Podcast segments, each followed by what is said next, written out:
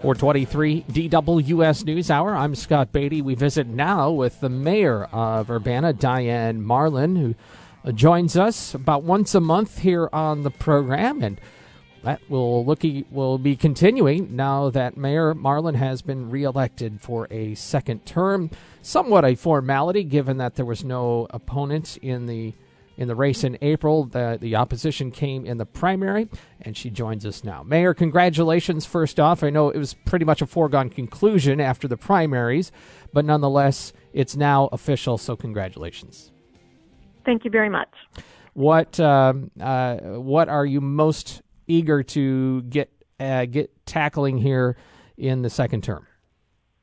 Well, continuing what we've tackled in the first term. So, first and foremost, we need to get through this pandemic, which means getting enough of the population vaccinated that we can establish a new normal.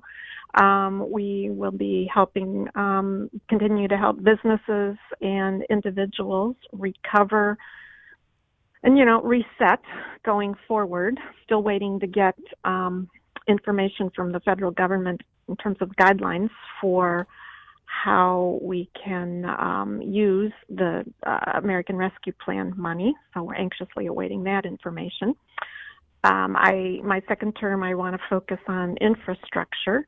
We'll, you know, we have a big backlog of repairs and projects that we really need to tackle, and that's going to take some planning and a long-term plan for that. But I think we need to get started on that. Um, we're also focusing on public safety, policing, currently re- revising our use of force policy, um, and then looking ahead to uh, developing a different model for emergency response to persons experiencing a crisis.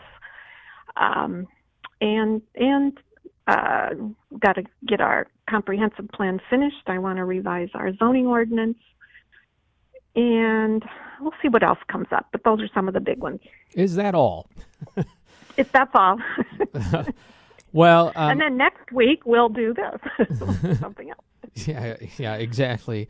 Um, it, it, has been a very tough weekend here in Champaign Urbana with the the four shootings that happened across both cities. And uh, I want to start first of all. What's um, what's your understanding of what's transpired? Uh, I know the police are looking into it, but um, I guess I guess the, the, the amount that happened in such a short amount of time was concerning to to everyone around here. And oh. at least in one case, uh, somebody just out walking a dog. Yeah, it's it's it's overwhelming. It's heartbreaking. My heart goes out to the family and friends of the, the victims, and um, every single incident is just so frustrating because they're all preventable. They didn't have to happen, and yet at the end of the day, we have people hurt or killed, and this last weekend was especially awful. So we're in the early police are in the early stages of investigation here in Urbana. Um, you know when we when these things happen one of the thing we hear over and over again from victims family and friends is who did it and why. And that's where we at the city and the police department need the community's help in in answering those immediate questions. And and we you know we we have to have people helping us and there's ways to do that anonymously. I know people are also fearful and very worried. So, so there are ways to do that anonymously, but we need help in solving these immediate crimes. And then, of course, we collaborate, turn to our community partners to address the longer term solutions and issues. You know, some uh, some are going to say. Uh, you know, as we're having a national conversation right now about policing, and we're having conversations about guns. And uh-huh. and and you know there's violence going on here in our communities. Um, you know where do those things come together or are they sort of separate conversations? Well our you know is is the conversation about use of force is that separate from you know prevention prevention of violent crime? Well everything intersects. You know everything is a public safety issue. Everything's a social issue. It's it you know it's it's there's a lot of overlap police, of course, in cases like these like gun violence, they respond to the calls for service. They they hopefully help solve the crime, identify the perpetrators, but it takes it it but in terms of preventing these things from happening, you go back to root causes, and that's a community based approach. Which is, I'm really grateful that we have organizations like the Community Coalition and many other programs and services in place.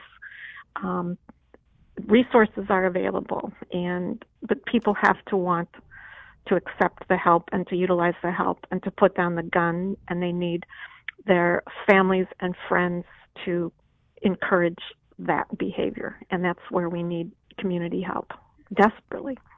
So it becomes something beyond the uh, beyond the scope of just what the city or the city government structure can do.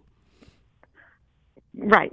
Yes. It it it begins in the community with the families, with the friends, with the with the education, with you know it, it jobs, economic uh, situation. It's it's there there are a variety of factors that contribute to this violence. But I but I what I know is that we're not alone. We're the the there's there's increases in gun violence being seen in cities all over the country, and certainly over the state.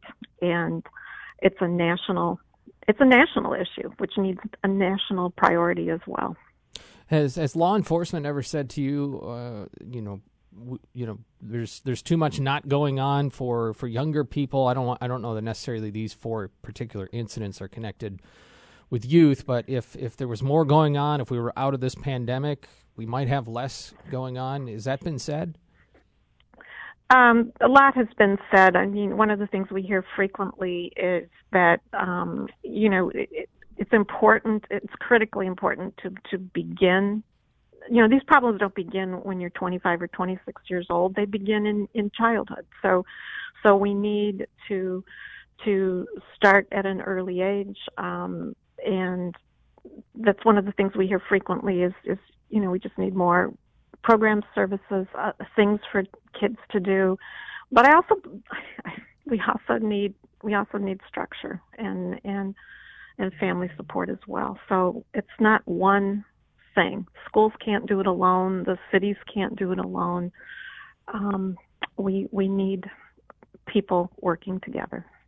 All right, Mayor Marlin. And I know we say this all the time, and and over and over again, and I know.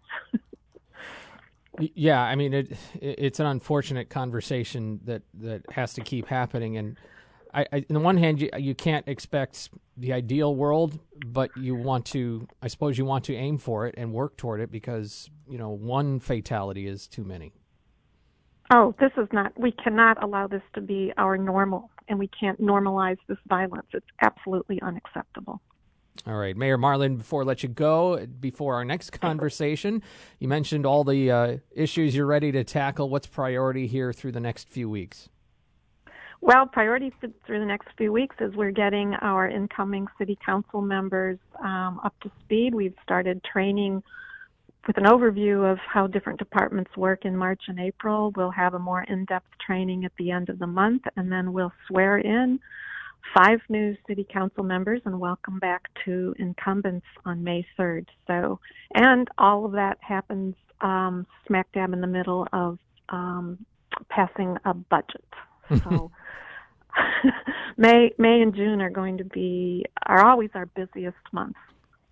We appreciate you giving us some time as always. Thank you so much. That's, See you next month. Likewise, that is Mayor Diane Marlin from the city of Urbana. Bottom of the hour news coming up.